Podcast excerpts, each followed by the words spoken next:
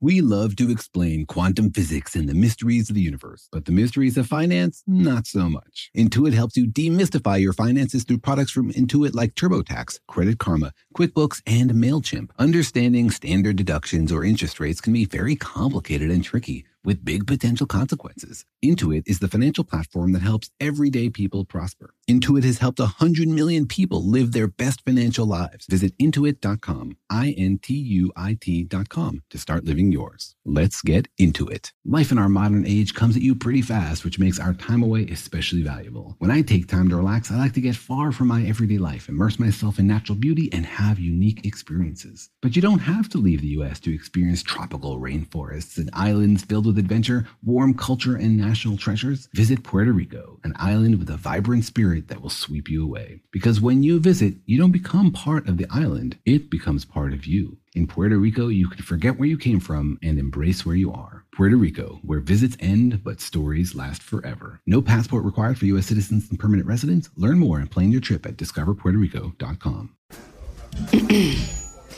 AT&T connects an ode to podcasts. Connect the alarm. Change the podcast you stream. Connect the snooze. 10 more minutes to dream.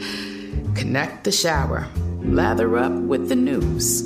Sports talk, comedians, or movie reviews. Connect with that three hour philosophy show. Change the drive into work in traffic so slow. Connect the dishes to voices that glow. Thank you to the geniuses of spoken audio. Connect the stories. Change your perspective. Connecting changes everything. AT&T.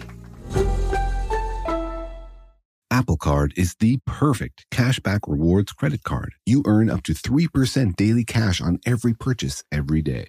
That's 3% on your favorite products at Apple, 2% on all other Apple Card with Apple Pay purchases, and 1% on anything you buy with your titanium Apple Card or virtual card number. Visit apple.co slash card calculator to see how much you can earn. Apple Card issued by Goldman Sachs Bank USA, Salt Lake City branch, subject to credit approval. Terms apply.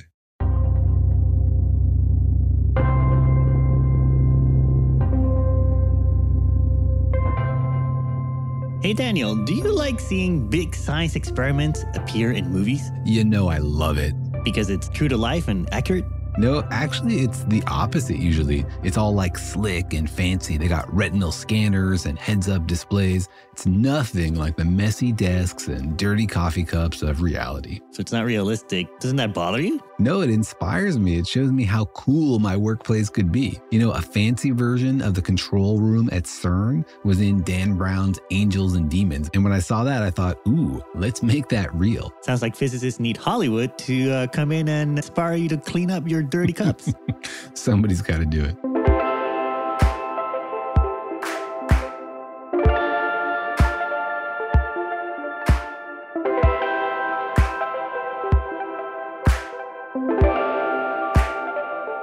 Hi, I'm Jorge. I'm a cartoonist and the creator of PhD Comics. Hi, I'm Daniel. I'm a particle physicist, and I actually am able to watch science in movies without criticizing it too much. Do you have to actively force yourself not to be a grumpy physicist when you watch movies? No, not usually. Although, if they mention the Higgs boson, then I'll admit my ears are perked up and my critical brain is turned on. Mm, that must be why movies never mention the Higgs boson. Actually, I feel like movies throw the Higgs boson in all the time when they just totally don't need it. I want to see what's on your Netflix queue that talks about the Higgs boson all the time. Probably I'm more sensitive to the Higgs boson than most viewers. Welcome to our podcast, Daniel and Jorge Explain the Universe, a production of iHeartRadio. in which we mostly talk about the real universe, the one that's out there that we all want to understand, the one that has neutron stars and black holes and active galactic nuclei and all sorts of other crazy stuff that we are desperate to wrap our minds around. We desperately want to understand, we want to take them apart, and mostly we want to explain them to you. Yeah, because they're there is a lot in the universe for us to wrap our heads around and our civilizational reach because it's a big universe and there's a lot that we still have to discover and to learn about and to make movies about. And we are doing our best to figure it out. We have all sorts of different kinds of devices that we use to listen to the sky. We can hear X rays, we can hear gravitational waves, we can hear neutrinos, we can hear radio waves. We do everything we can to get as much information from the sky as we can to reveal those secrets of the universe. Yeah, because our search for the truth and the inner workings of the universe is sort of like a, a, movie. It's a drama, you know, with a first and second act and maybe a big twist at the end. Ooh, which act are we in right now? According to you, we're in the first act still, trying to figure out what the characters want. I feel like we might be in the trailer, you know? This is like in a world where scientists have no idea what's going on. Do physicists have trailers? Do you have to make one for each experiment? I recently did see somebody put out a paper and they used iMovie to make a very dramatic trailer for it. And I thought, hey, that's a pretty good idea. It really did make me want to read the paper. Really? Did it have the voice? It did. It had the in voice. a paper published to be published. in a journal coming soon to a library near you. Explosions, explosions. boom, boom, boom. no, I do feel like it is a story. We are unraveling the biggest mystery in the universe, which is the whole universe. The amazing thing is that the universe seems to have a story, one that we can understand. As we chip away at it and reveal little bits of it, it seems to sort of click together into an understanding that works for our minds, which is to me one of the biggest questions in philosophy. Like, why is the universe even understandable? Why is it possible for the human mind to wrap itself around this incredible, potentially infinite variety of stuff in the universe? Yeah. And so physicists are hard at work and scientists are hard at work and figuring out all those answers. And at the same time, there are artists and filmmakers and writers creating movies and fiction and stories that portray that universe, maybe sometimes in interesting and fantastical ways. Yeah. And sometimes you see real science experiments making a cameo in the movies, which is always fun. But maybe even more fun is seeing the future, is seeing like what artists and creative people imagine science could be doing for us deep, deep in the future, or just the role of science in life in a thousand years or in 2,000 years. What it could be doing for us and to us, potentially. Usually to us, or, you know, what we taste like sometimes. So on the podcast, I've sometimes gently criticized a few movies that I like to kick around because the science in them was a little wonky. Interstellar, for example. But we had a listener who wrote in and asked us which films and TV shows we actually do like. So Grant Gendo from Scotland wanted to know what we like to read and enjoy, and are we able to switch off the academic part of our brain to just enjoy things? So Jorge, what do you like to watch, and are you able to turn off the engineer inside you and just enjoy it? Ooh, that's a tough one. Um, no, I'm not able to turn off my the engineer inside of me. Anytime I see a movie, I'm like, wait a minute, how did they make that work? Or uh, where did they get the you know power to weight ratio to accomplish that kind of um, flying? But generally, in terms of science, I guess I, do, I can't turn my head off. You know, sometimes it's so ridiculous that you, you kind of have to. Like I just watched that movie Kong versus Godzilla. Yes. totally realistic science in every aspect of, of each character and special effect. Especially the gravity inversion, very realistic. Yeah, that could totally at the happen. center of the Earth, Mhm, right? With some sort of sun in there. I don't know. it wasn't quite clear.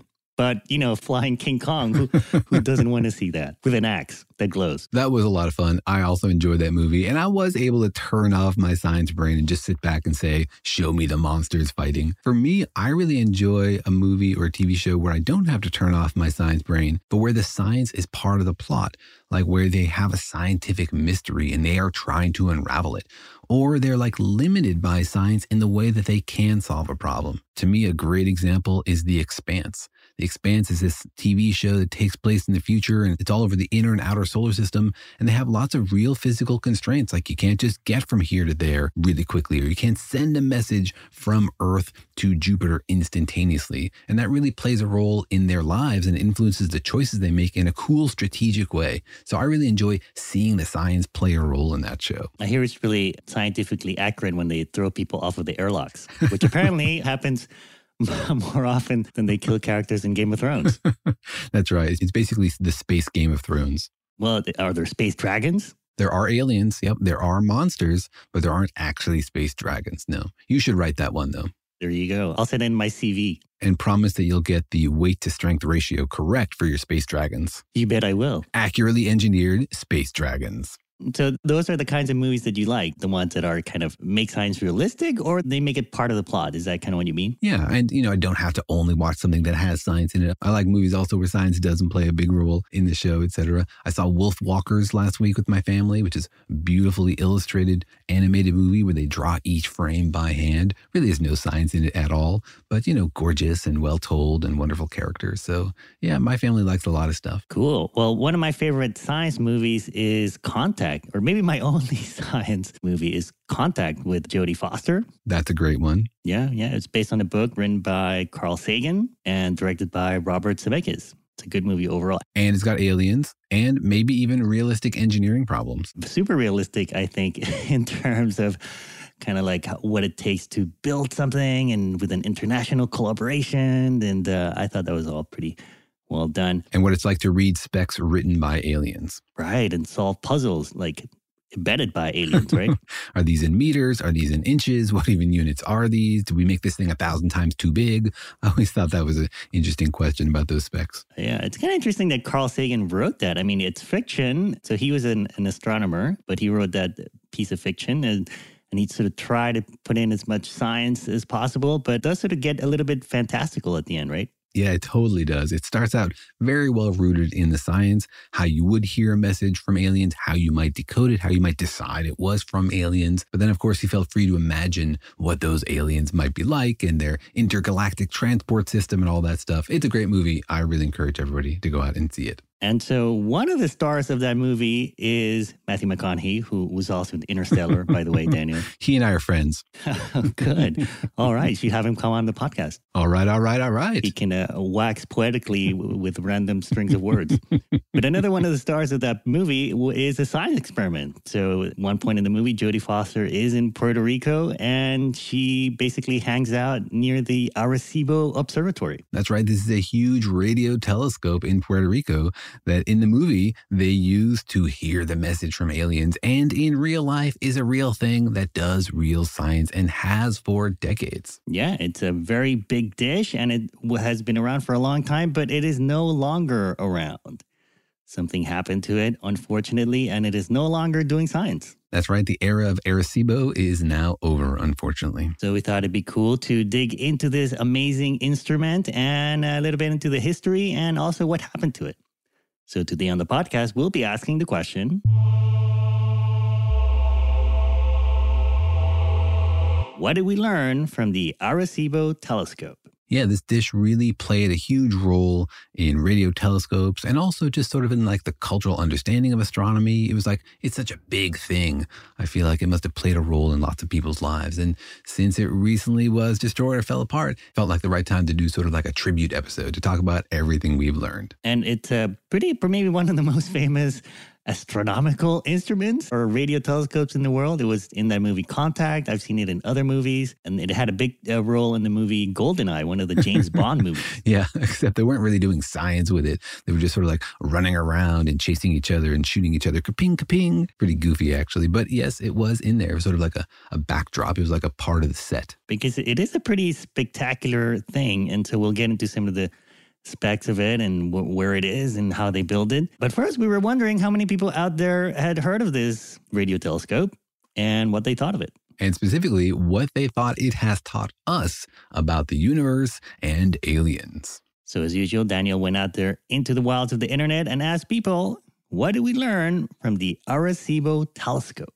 Thanks to everybody who volunteered. And if you would like to participate and speculate on a topic you don't know anything about, or maybe you do, please write to me to questions at danielandjorge.com. Here's what they had to say. I've not actually heard of that, so as a complete guess, was it the uh, CMBR?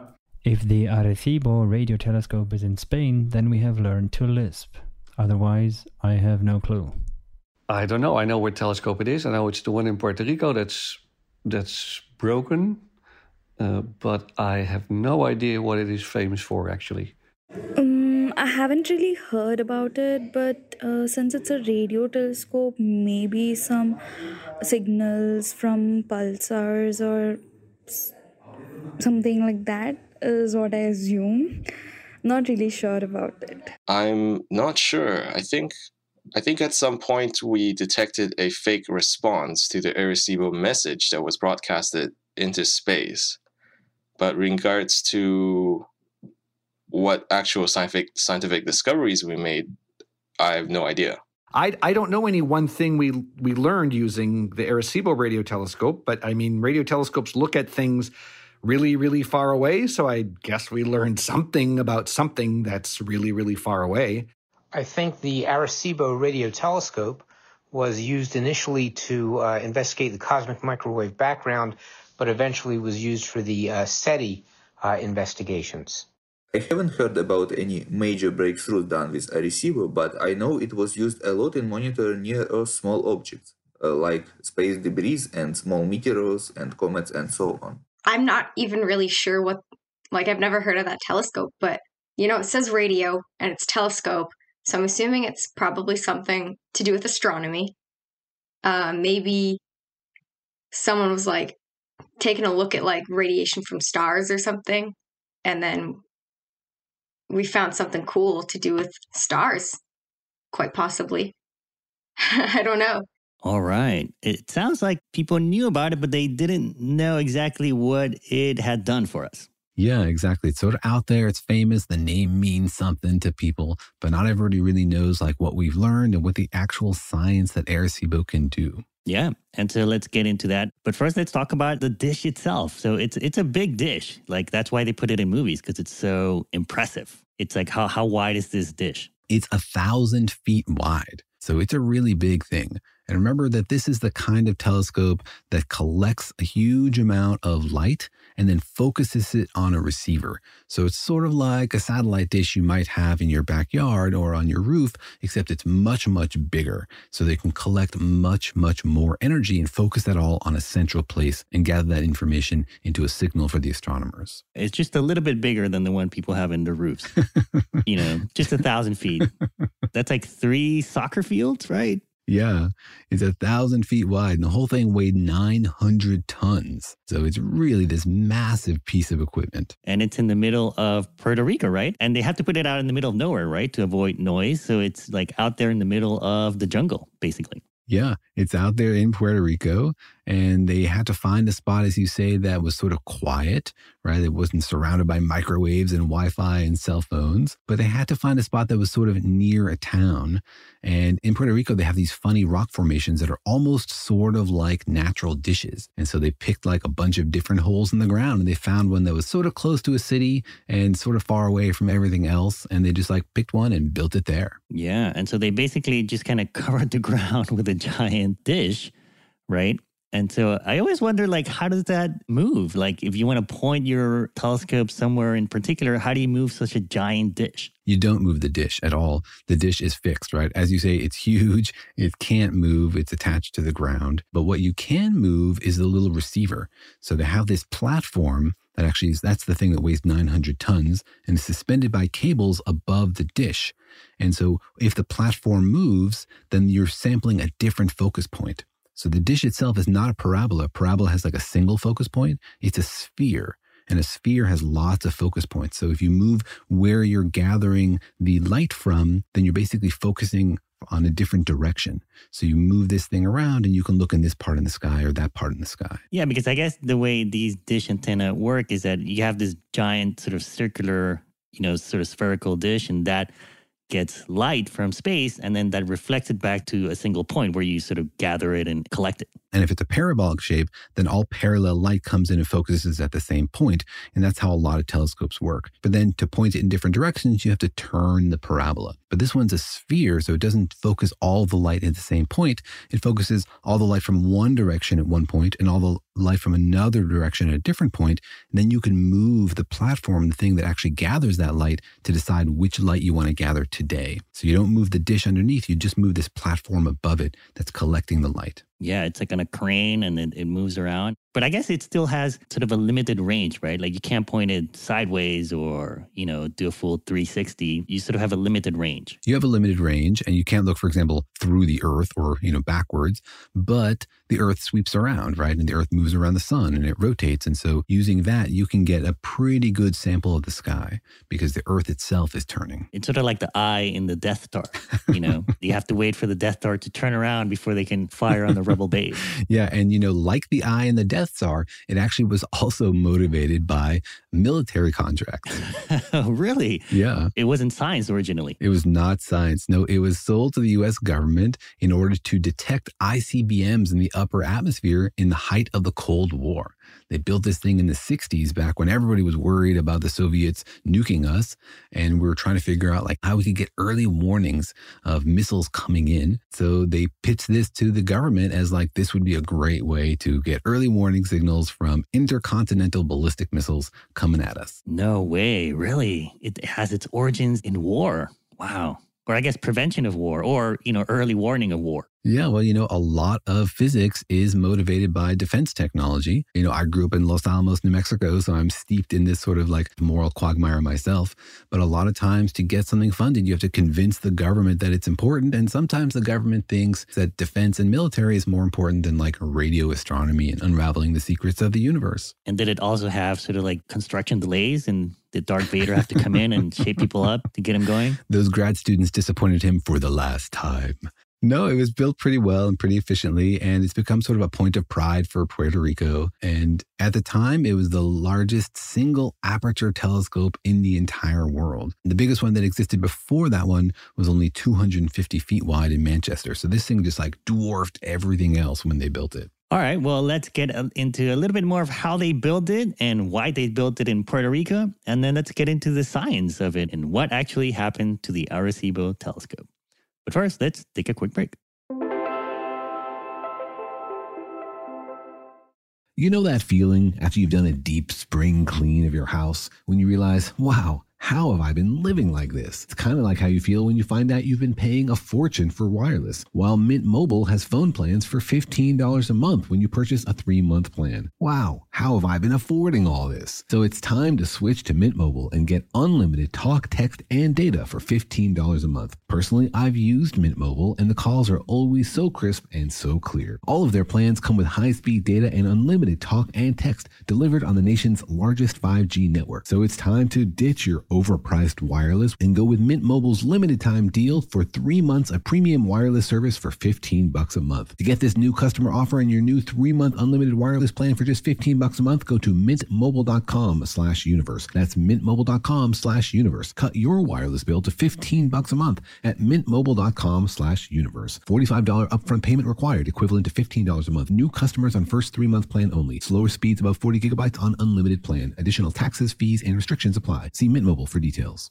The financial universe out there can seem like a vast place full of scary mysteries and exciting possibilities, but it can also be overwhelming to navigate, especially when you're first starting out in life. It feels sometimes like just one wrong turn could send you hurtling endlessly towards a financial black hole. But don't worry, you don't have to navigate the financial universe on your own. With the right tools, you can master the financial universe and chart your course with confidence. Intuit helps you navigate the financial universe through products from Intuit like TurboTax, Credit Karma, QuickBooks, and MailChimp. Intuit is the financial platform that helps everyday people prosper. Whether you're trying to manage your money or trying to run a business, Intuit gives you the confidence to take control of your finances so you can live your best life. Intuit has helped a hundred million people live their best financial lives. Visit intuit.com, I N T U I T.com to start living yours. Let's get into it. Life in our modern age comes at you pretty fast, which makes our time away especially valuable. When I take time off to relax, I like to get far from my everyday life to immerse myself in natural beauty and have a unique experience. But you don't have to leave the United States to experience tropical rainforests and islands filled with adventure, warm culture, and national treasures. Visit Puerto Rico, an island with a vibrant spirit that will sweep you away. People from Puerto Rico are called Boricuas, but it's not just a name, it's a spirit, a flavor, a rhythm that you can only find in one place on earth. Puerto Rico. It's embodied by these proud, passionate people, and you'll feel it in every part of the island. When you bask in the warmth of the beaches, when you taste the love in the food, when you embrace the call of adventure, you'll find the Boricua spirit in yourself as well. Because when you visit, you don't become part of the island, it becomes part of you. You can forget where you came from and embrace where you are in Puerto Rico because your visit ends, but the stories last forever. No passport is required for U.S. citizens and permanent residents. Learn more and plan your trip at discoverpuertorico.com. Apple Card is the perfect cashback rewards credit card. You earn up to 3% daily cash on every purchase every day. That's 3% on your favorite products at Apple, 2% on all other Apple Card with Apple Pay purchases, and 1% on anything you buy with your titanium Apple Card or virtual card number. Visit apple.co slash card calculator to see how much you can earn. Apple Card issued by Goldman Sachs Bank USA, Salt Lake City branch, subject to credit approval. Terms apply.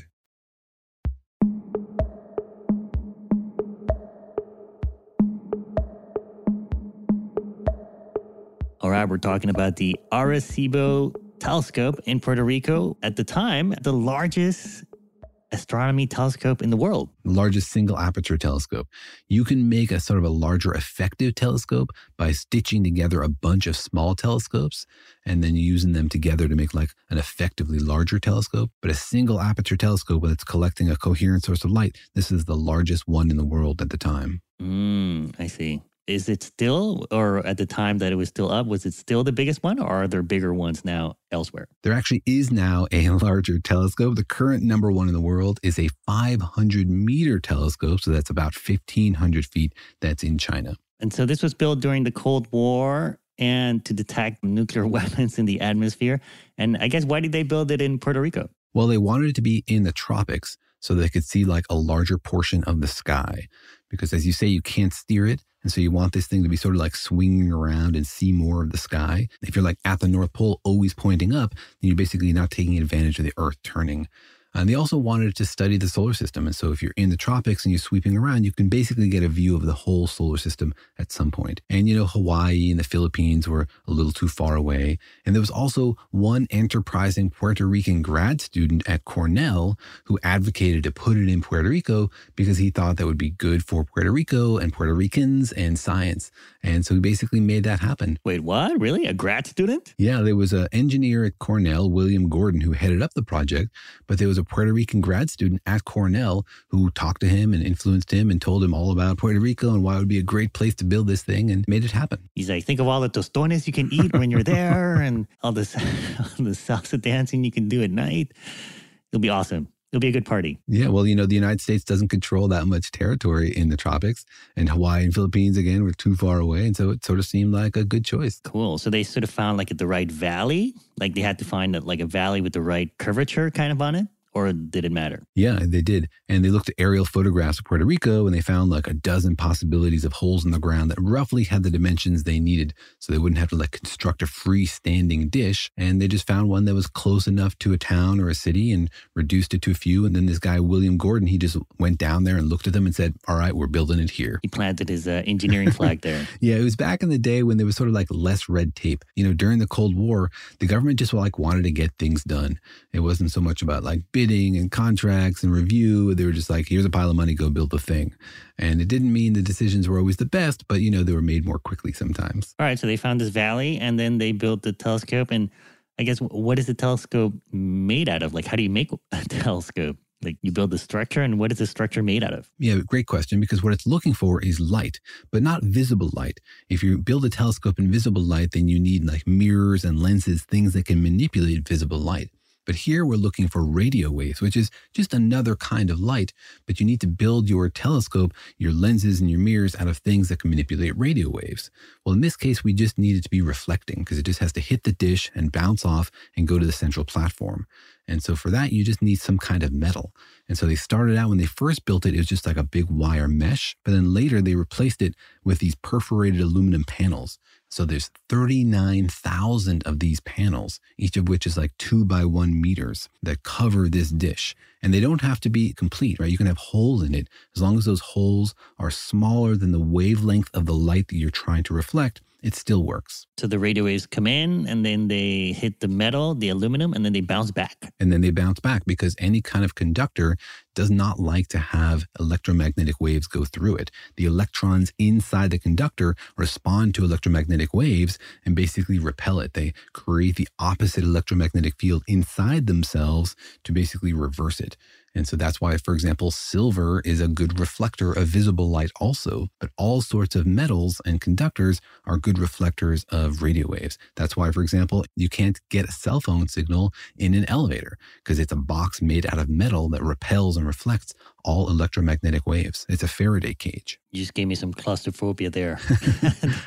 Although I don't think I've been in an elevator for over a year, to be honest. Well, if you're one of those people who puts your cell phone in a little wire bag so that the government can't snoop on you or your wife or your husband can't tell where you are, it's the same principle, right? Any sort of metal surface or conducting surface will not let electromagnetic radiation through, it will reflect it. And so here we're using that same principle to focus those radio waves into a single point where we can gather them together. Right. If you're one of those people, right? Not you.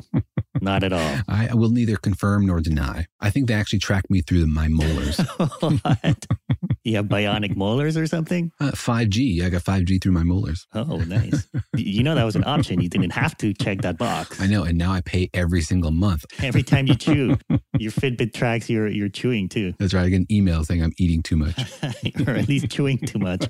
Should try smoothies. But anyways, so they're perforated panels, and I guess that's good because it's a giant bowl in the tropics. So when it rains, it doesn't get filled up with water. It's basically a huge astronomy colander, right? Like if you have a massive bowl of noodles, you could use Arecibo to sort of like strain it. Oh, okay. That'll be the next King Kong versus Godzilla movie. They'll be like, we gotta feed King Kong noodles. What do we do? Let's go to Puerto Rico. Maybe King Kong makes lunch for Godzilla and he's looking for a colander, and that's the only one he can find. I see. It's not Kong versus Godzilla, is Kong cooks for Godzilla. Or Godzilla is a conspiracy theorist and doesn't want the government to listen to his thoughts. So he uses the dish to sort of protect his brain, like a colander. See, he picks it up and puts it on his head. Is that what yeah, like a tinfoil hat, sort of. Well, he is being tracked by the government, so I can totally see that. It's good advice, Godzilla. Listen to me. All right, well, let's talk about some of the science now that the telescope has done over the years. And it does radio astronomy. You said that's like a wavelength of light. Is it like a higher wavelength or a lower wavelength? It's very, very long wavelength, so low frequency light. Radio waves are below the frequency that we can see with our eyes. They're very, very long frequencies. And it's sort of a niche field in astronomy. Most of astronomy is like visible light or maybe infrared or X ray. And radio astronomy has for a long time been like a bit of a backwater. You know, it was invented sort of accidentally in the 30s by somebody listening for radio interference because they were trying to pass telephone calls across the Atlantic. And then for a while, like the only radio telescope in the world was one built by a random guy, a volunteer who was just excited about it and built a huge radio dish in his backyard. And so as of 1960, like radio astronomy was really a fringe field, which is why probably they couldn't get millions of dollars from the government to build a huge radio telescope. But they did. And radio astronomy is fascinating and it can tell us different things about what's out there in the universe than visible light because different things emit in the radio than they do in the visible light. Yeah, I guess, you know, when like a star explodes or a star shines or something happens in space, it happens in all frequencies of light, not just the kind that we can see. Exactly. But the temperature of those things also determines what frequency they emit at. Hotter things tend to emit at higher frequencies and lower wavelengths. So, like X rays, for example, come from accretion disks near black holes, whereas infrared light comes from like planets and clouds of dust that are cold and don't actually glow in the visible light. And so radio waves are even longer. So they tell us about like colder, more distant things. They also weirdly tell us about black holes because black holes emit like all over the place. And that's actually how we discovered that there was a black hole at the center of our galaxy is that the first radio astronomy we ever did was we heard a huge radio signal from the sky that turned out to be from the center of the galaxy. And now we know that's coming from a black hole. So the sky in the radio looks different from the sky in the visible. And I think radio waves also travel further, right? Because they're longer, they don't get sort of deviated by little tiny bits in space. Yes, because their wavelengths are so long, they're not as deflected by huge clouds of gas and dust. So, as you say, we can use them to sort of like see deeper into the center of the galaxy for that reason. And we could also sort of look at our own own planet and study things like climate and the atmosphere, right? Yeah, we can tell like the composition of the upper atmosphere by bouncing signals off of it and all sorts of stuff. And we used it to also like study like the Van Allen radiation belts. Remember we talked about that once. Just by sending signals up into those belts and seeing like how they bounce back, we can tell what's there. Yeah, and it can tell you about the atmosphere in other planets too. Yeah, absolutely. We've used it to like map Venus and Mercury because Arecibo is super awesome and unique in another way because it's not only able to receive messages, but it can send messages. So it can like shoot radio waves out at Mercury and see how they bounce back, or shoot them at Venus and see how they bounce back. And that can tell us something about like the surface of those planets and the atmosphere of those planets. Wait, what? We've been shooting radiation at other planets We have using yes. the Arecibo telescope? Yes, we have. Well, you know, it's just radio waves. So, like, we broadcast a lot of stuff in the radio. Our civilization is very, very noisy in radio. But using Arecibo, we have specifically sent messages out into space, sometimes to probe other planets, also sometimes just to say hello to the aliens. like, who there? Or you up? New phone, who dis? We sent a message in 1974 to M31, which is a cluster about 25,000 light years away. And it describes sort of life on Earth and how it works and what we look like and where we are. And that was the message. And we just hope maybe somebody got it and doesn't come and kill us. yeah, here's hoping. But why M31? What was there? Well, we don't know if anything is there, but we got a signal from that direction in the sky a few years before. It's called the wow signal. It was this weird blip of energy that came in and nobody understood what it was about or what it meant, and it was never repeated. So it's a sort of weird event that we've never really understood. It's a powerful signal that sort of looks exactly like what you might expect to see if aliens send us a message, but we don't know if there's any information in there. It was very short and it was never repeated. So we never really understood. So we just thought, hey, let's just shoot a message back into space in the direction that that message came from and see what happens. We used the Arecibo telescope to send that message. We did. We used Arecibo, exactly. So it's sort of like our interplanetary telephone. Cool.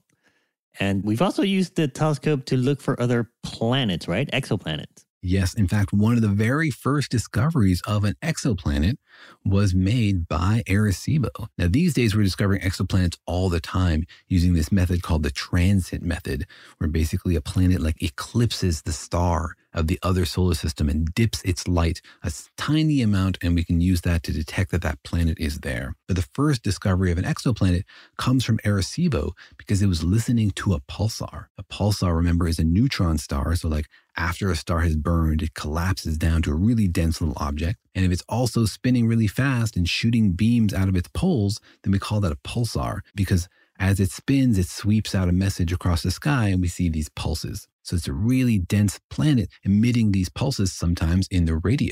And so Arecibo can listen to these pulses. And there was this one pulsar that had a planet around it.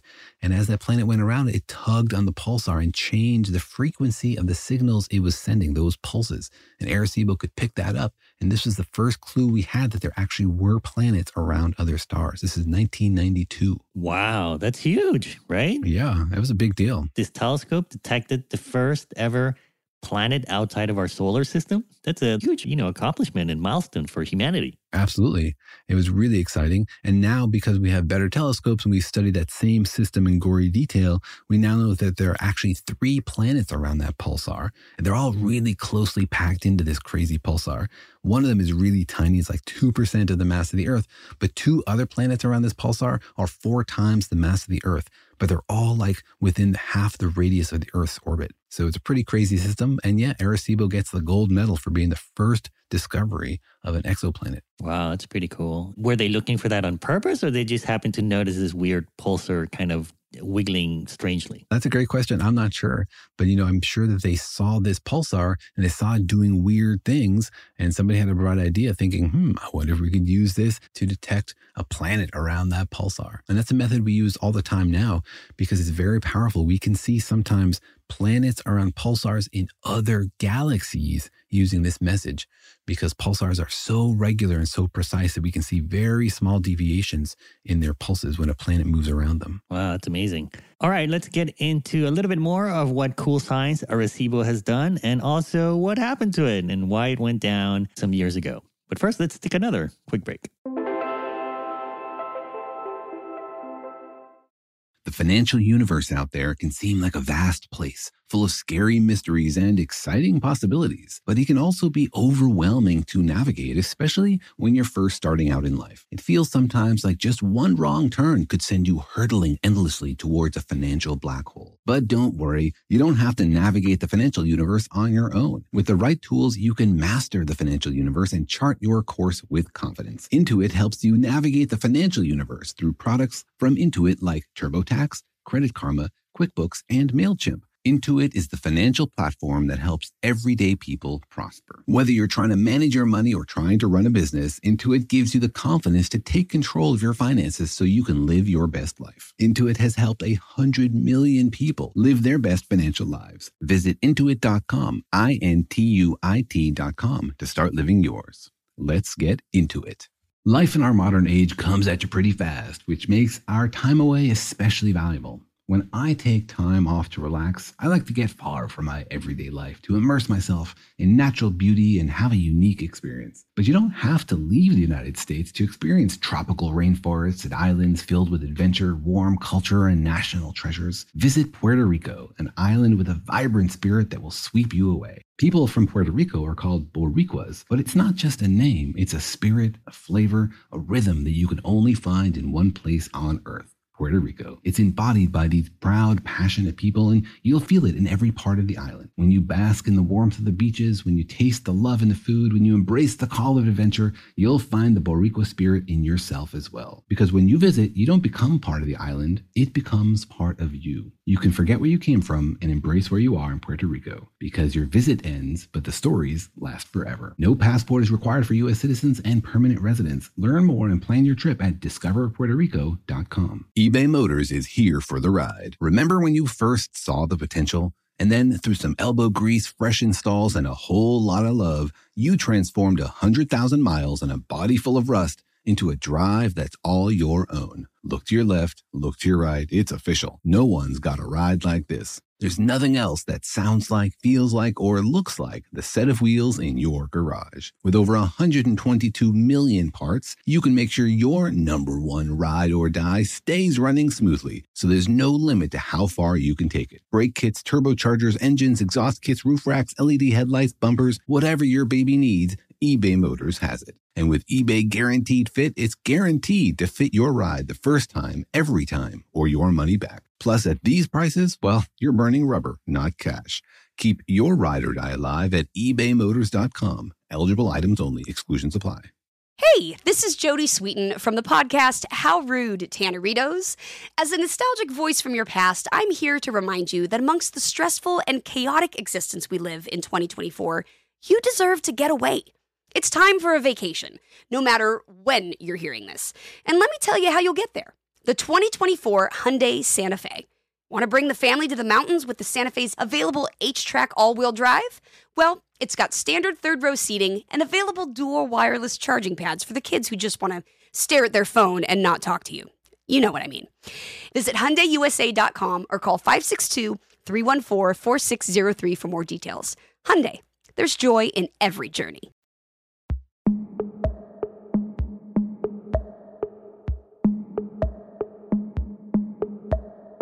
All right, we're talking about the Arecibo telescope in Puerto Rico. It's a shout out to Puerto Ricans.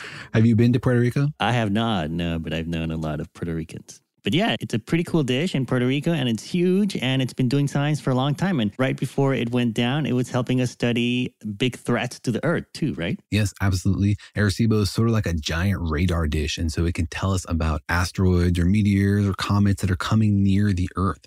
And so it got its funding in its last days by looking for near Earth objects and trying to understand are they going to hit the Earth? How big are they? How shiny are they? This kind of stuff. Yeah, that's a big deal because if we don't see an asteroid coming, it could be coming right at us. Yeah, we think we know where most of those are, but there could always be surprises and nonlinear effects when like two asteroids get near each other and perturb each other. So it's very important that we're constantly scanning the skies and we don't have that many devices that can do this. And Arecibo is very helpful helpful. And so we could like bounce radio waves off an asteroid and tell you like exactly how fast it's spinning or exactly how big it was. And so this is really powerful. And this is one of my favorite parts. It actually helped us study biology and plants too. It did, yeah. You know, biologists are very creative folks, and they discovered that this created sort of an accidental experiment because they were interested in whether plants could grow in the shade in Puerto Rico. And here's a huge dish under which they could actually crawl and study. Like the dish itself isn't just laying flat on the ground, there are supports. So you can get underneath there and ask questions about, like, you know, can plants grow under a dish where water can drip through, but not a lot of light gets in. It's pretty cool. Yeah, so it sort of like changed the microecology of that one little hole in the ground. And also, nobody could tell what those plants were thinking because they were shielded by from radio waves. That's right. But most importantly, Arecibo was really important in data that was used to make a discovery that won a Nobel Prize. Oh, no kidding. What was the discovery? Well, again, it was a study of pulsars because Arecibo was really good at seeing these things. And there was a grad student there who was studying these pulsars, and he accidentally found a system that had two pulsars. So, two of them orbiting around each other. And I actually saw him present his research once, and he talked about the day that he found this thing, and he almost very nearly threw this thing in the trash because it looked weird to him. But then he decided to dig into it a little bit, and it turns out it was, in fact, two pulsars, which is really interesting and important because it lets you measure something about general relativity. If two pulsars are orbiting each other, then they're slowly falling in towards each other, the way like two black holes slurp each other in or two neutron stars. And these days, we know that those things emit gravitational waves because we've seen the gravitational waves. But back then in the 70s, we couldn't see gravitational waves. But to see binary pulsars slowly moving towards each other was suggestive of the fact that they were emitting gravitational waves. So they made a really precise measurement of these binary pulsars, showing that they were moving towards each other exactly as general relativity predicted. And that won the Nobel Prize in 1993. No kidding. Like back before we could even possibly even detect gravitational waves, we could prove that they existed? This was sort of indirect evidence that they existed because the energy had to be going somewhere. This showed that these two things were falling in towards each other and were likely emitting energy. They didn't detect the gravitational waves themselves, but it had to be going somewhere. So this was like really nice, solid, but indirect proof of gravitational waves. And I saw actually a talk by this guy. He was a grad student. He made this discovery, and sort of nobody paid attention for a while. And he actually didn't get a faculty position anywhere. He was working like in computing in a physics department. And then, boom, out of the blue, Nobel Prize. And Princeton calls him up, and they're like, So, would you like one office or two offices? And so, you know, sort of like a big change in fate for this one grad student to win the Nobel Prize based on his PhD thesis years later. Right. Yeah. Big change. He could have been a rich telecom executive by now, but nope. He's uh, stuck in some office in Princeton. Yeah, I don't think we need to feel any sympathy for him. All right. Well, it sounds like the Arecibo telescope in Puerto Rico has had a pretty illustrious scientific career. It detected the first binary pulsar, discovered ice poles on Mercury and other planets, and detected the first ever planet outside of our solar system. And it's done all these amazing things, but it's no longer in service, right? In fact, it is not.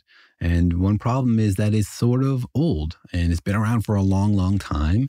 And NSF has this sort of strategy to like make room for new big projects. What they do often is sort of cut old projects. Even if those old projects are still producing good science and everybody loves them and they're doing good things and they're even like promoting diversity in science, still they're sort of like not as exciting as a new shiny project. And so in the 2000s, NSF started to make budget cuts for Puerto Rico, delaying maintenance and support and this kind of stuff to make room for all their exciting new projects. So that started kind of in the 2000s, right? In the 2000s. And then they really had to like stitch the money together to keep the place running. And that's when they started to do these asteroid studies, which Congress said was really important. So NASA gave them a few million bucks a year to keep Arecibo running if they could like monitor for asteroids. But it was always sort of like, you know, on a shoestring. And at the end there, they were like relying on a lot of clever engineers because they didn't have a lot of money. And so every time something broke, they had to like sort of rig something up MacGyver style. They couldn't just like go buy something. little duct tape. yeah. Little super glue. Yeah. And when you get to that phase of an experiment, you sort of know that like any big blow, it might be the death of your experiment because you just can't recover from it. And so it started to lose funding and started to not get maintained as well, which I guess made it not as useful then at the same time, right? Yeah, people were still doing great science with it. They were able to keep this thing going and it was still collecting data. Like the dish itself was still in great shape. Really, the issue is this platform, right? This platform is a huge 900 ton steerable thing hovering over the dish, supported by cables. And that's a little precarious.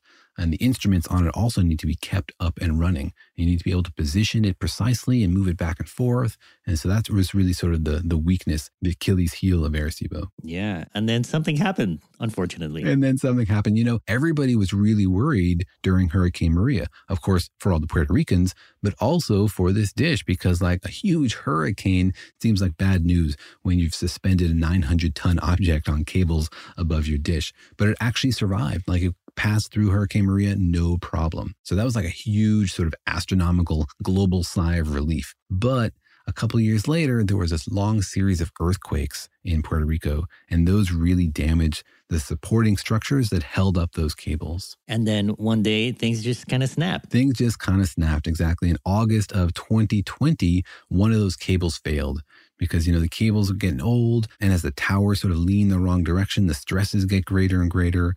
And so the first cable snapped and it left this like 100 foot gash in the dish. And that could still work. You know, the dish works by reflecting the light to the center. It doesn't really matter if you have like one scratch in it. It's sort of like if you're looking through a telescope, somebody can put their hand sort of in front of the telescope and you might not even notice because you're gathering light from lots of different directions. So even though this one cable failed in 2020 in August, they thought, well, this isn't the death knell. And the NSF actually said, all right, you guys can fix it. Here's some money to fix it. So people thought, oh, yay, Arecibo is going to survive. Yeah. And so they fixed it. But then what happened? Well, they were planning to fix it and they were working on like organizing those repairs. And then in November of that year, a second cable broke. And they thought, all right, well, this is it. We can't repair two cables. And so then it was November 19th, 2020, the NSF decided, Arecibo, thank you for all your contributions to science. We're done. They didn't think it was worth repairing anymore. Oh. Yeah. That was sort of goodbye to Arecibo. And then just a couple weeks later, these two remaining cables that were holding up this whole platform by themselves, they snapped and the whole platform fell into the dish. Just like in GoldenEye. Just like in GoldenEye. And it shattered the dish. And there's video of this, like because they have obviously cameras monitoring it. And so you can go online and you can see this video. But I know that a lot of Arecibo scientists feel very emotional about that dish. You know, it's like generations spanned. Like you could have done your PhD there and then have your PhD students get their degrees on that dish. And people love that place. And so I know that a lot of folks who work there refuse to watch that video. It's like triggering for them. It's like a giant platform that just fell on the dish and through the dish, kind of, right? It's pretty catastrophic. Yeah, you'd have to rebuild the whole thing from scratch. The dish is destroyed, the platform is destroyed, the cables are destroyed, like everything is just toast. It's it's just a huge mess. Just add that to the long list of terrible things that happened in 2020. Exactly. 2020, we're glad you're behind us. All right, but it has an amazing legacy behind it. And, you know, thousands of papers and master's theses and PhD theses and amazing discoveries. And so we are hats off to you, our Arecibo Telescope. Absolutely. Thank you for all your contributions and for teaching us so much about the universe. And it's not the end for radio astronomy, maybe not even the end for radio astronomy in the United States. People are out there proposing sort of like the next generation Arecibo, a bigger, better telescope that would be even larger dish and could teach us even more because it could capture signals that come from even further away. And so they're even fainter when they get here. Yeah, they're proposing uh, bigger dishes, right? Like half a billion dollar dishes? Yes, half a billion dollar dishes. And who knows, you know, if we can spend billions of dollars on this, maybe we can also spend billions of dollars looking at the sky and listening for messages. Just film the next Avengers movie on your experiment, and that will pay for itself, probably. That's true. What would you rather have? One more Avengers movie or a huge radio telescope? Don't answer that. Depends. What if you can get like King Kong in there too versus Avengers? King Kong versus the Avengers. Yeah, if that would fund it, that's what they should do. They should write a script that requires the construction of a huge scientific device just as a prop for the movie. And then afterwards, they go. can actually use it. Yeah. Get Dan Brown to write that, feature the Avengers, King Kong, and Godzilla, and make sure it has Matthew McConaughey on Boom, it, and boom, you're all set. Boom. This is our new plan for funding science. For saving science. All right. Well, thank you to all the scientists that worked on Arecibo and who made that happen. We really appreciate it. And we hope you enjoyed this episode. Thanks for joining us. See you next time.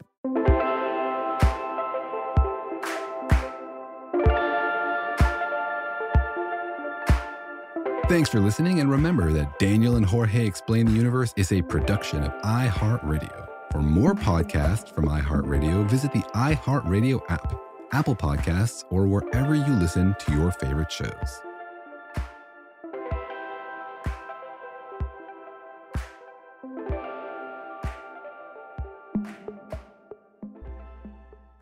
Life in our modern age comes at you pretty fast, which makes our time away especially valuable. When I take time to relax, I like to get far from my everyday life, immerse myself in natural beauty, and have unique experiences. But you don't have to leave the US to experience tropical rainforests and islands filled with adventure, warm culture, and national treasures. Visit Puerto Rico, an island with a vibrant spirit that will sweep you away. Because when you visit, you don't become part of the island, it becomes part of you. In Puerto Rico, you can forget where you came from and embrace where you are. Puerto Rico, where visits end but stories last forever. No passport required for U.S. citizens and permanent residents. Learn more and plan your trip at discoverpuertorico.com. This is Malcolm Gladwell from Revisionist History.